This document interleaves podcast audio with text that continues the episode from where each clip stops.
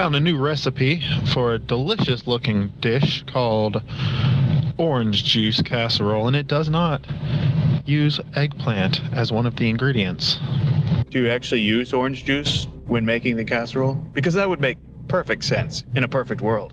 I would say that the eggnog gets its name from the word noggin, being synonymous with the word head, the head of a penis, because it was obviously excreted from the end of a penis. Indeed, orange juice casserole does use orange juice. It's one of the three main ingredients. The ingredients are orange juice, potato peels, and goat skin. The instructions say put an unmeasured amount of orange juice, an unmeasured amount of potato peels, and the skin of a male goat in a casserole dish and place them in the oven. Now, male goat because it's not tainted with high levels of estrogen, I'm assuming. Please continue. No, actually, male goat because it has a bell end. And the bell end is where the egg, where the eggnog comes from. You see, um, I think originally though, the eggnog must have come from Humpty Dumpty. It must have been the nog of an egg that secreted it. I haven't heard it from the head chef, but I would assume the eggnog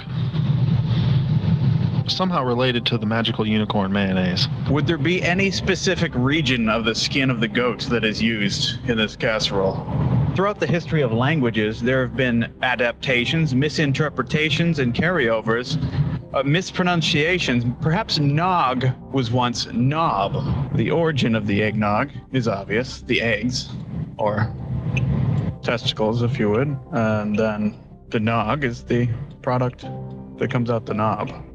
See, I think the eggnog comes out from the. Um the front half of the goat, and, and the scrotum probably would be the best region to, to get the goat skin from. So this eggnog, or knob end, bell end sauce, as I like to affectionately call it, um, it seems to be a holiday tradition, at least in the United States. Well, I can understand why. There's certainly quite a bit of real estate to work with. I've seen uh, goats on a farm walking around with that thing dragging, so I can imagine why one would prefer using something with so much to give. I think the tradition of drinking eggnog uh, comes from not being able to go outside because you're snowed in, and you know when adults are alone in a house together, they they get a little frisky sometimes, and, and some of them like to drink eggnog. So, would there be any correlation between Kris Kringle and his big hairy dingle and the nog of egg, which everyone seems to enjoy?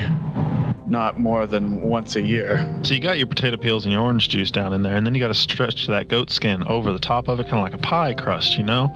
And you got to put a couple of drops of eggnog on the top of it. Kris Kringle and his big red dingle in the old religion was actually a goat man that wore a red suit, and, and a goat man does have eggnog and a large scrotum. So uh, it all ties together. Now, I'm not sure if you're familiar, but would hair be an issue? Is there a dehairing process? Does the uh, flesh have to be shaved prior to use in the cooking application? I can see through iterations of various drawings where a goat scrotum would would be translated into a human form of a large hanging beard. I can see where this is all falling into place. Sometimes you just have to sit and watch the squirrels before the squirrel will start talking to you. The quieter you become, the more you're able to hear. The squirrel will look at you and he'll tell you that whether or not to shave the scrotum skin before you put it over your orange juice casserole was just a matter of personal preference. I mean, filth is just in the eye when you hold her. I mean, one man's garbage is another man's good ungarbage. Life as we know it is one large series of choices, preferences, if you will. I'll never forget the year I invented Mr. Fusion. One man's garbage did become one man's fuel on that very day.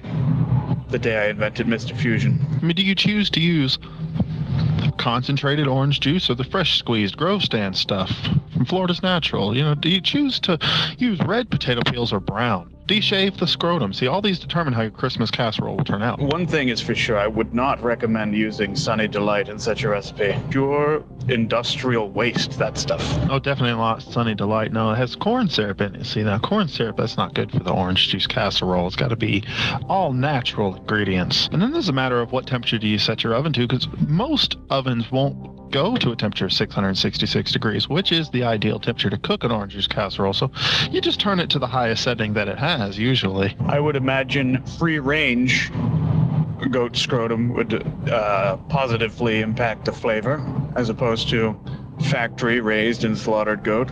Ah, yes, the 666 degree mark. I'm reminded of the time when I was shopping for a new oven. I specifically insisted that it would go up to 666 degrees and higher. They thought I was crazy.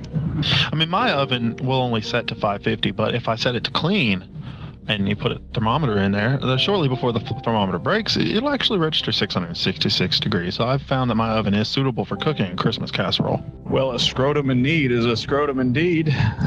You should always allow your scrotum to air out, allow your goats to wander freely before you slaughter them. Otherwise, you'll get the musty taste of an industrial setting in your casserole. Speaking of sweet, sweet, creamy casseroles, have you ever seen that coconut chicken at a Chinese restaurant? That coconut chicken. One can't help but be reminded of of uh, testicles and, and eggnog. Yeah, that coconut house cat, I mean, that coconut chicken at the Chinese restaurant certainly does look like it's been dipped in eggnog, doesn't it? Oh, indeed. I do believe someone nogged all over that chicken. If that is, in fact, chicken and not goat testicles. Well, I just want to make sure the listeners know to take the casserole out of the oven when it is golden brown. Crispy and golden brown, exactly. Well, that's it for now. We shall adjourn and convene at a later time. Thank you for all your input and the intellect. It was most appreciated. This has been Enlightenment from the Void. Enlightenment from the void.